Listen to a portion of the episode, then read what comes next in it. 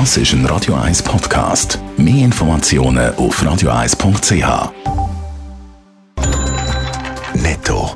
Das Radio 1 Wirtschaftsmagazin für Konsumentinnen und Konsumenten wird Ihnen präsentiert von Blaser Greinicher.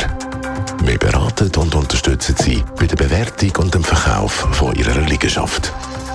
blasergreinicher.ch Adrian Sutter. UBS hat den Sergio Motti zum neuen CEO ernannt. Er ersetzt den Ralf Hammers, der gemäss Mitteilung zurückgetreten ist. Der Ralf Hammers ist im November 2020 als Nachfolger von Sergio Motti zu der UBS gekommen, nachdem der neun Jahre lang CEO war von der Grossbank.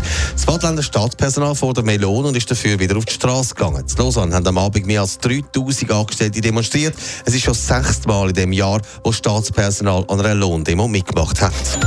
In Italien sollen künstlich hergestellte Lebensmittel weder verkauft noch hergestellt werden.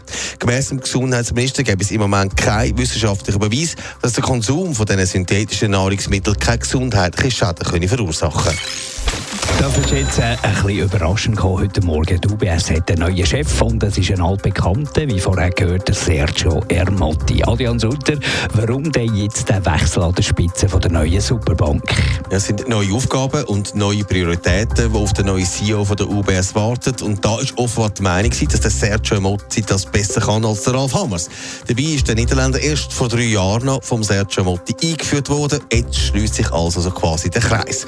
Der Ralf Hammers hat sich bereit erklärt, zurückzutreten im Sinne vom Finanzplatz und auch am Land, heisst in der Mitteilung. Er selber bleibt aber beratend noch bei der Bank für die Übergangszeit. Gross einführen wird er vermutlich seinen Vorgänger und Nachfolger kommen müssen. Der ist schließlich neun Jahre lang der CEO von der UBS. Warum setzt die UBS jetzt auf Sergio Ermotti? Er sagt dank seiner einzigartigen Erfahrung und seiner Kenntnis im Finanzsektor in der Schweiz und weltweit der geeignete Mann, um die Integration von der CS in die UBS zu machen, heisst in der Mitteilung. Sergio Motti selber freut sich auf seine Aufgabe. Es sei eine grosse Herausforderung und es sei ihm bewusst, dass es im Moment eine grosse Verunsicherung gebe. Er verspreche aber, dass es das Beste geben werde für die Bank, für die Angestellten und auch für die Kunden. Netto. Das Radio 1 Wirtschaftsmagazin für Konsumentinnen und Konsumenten.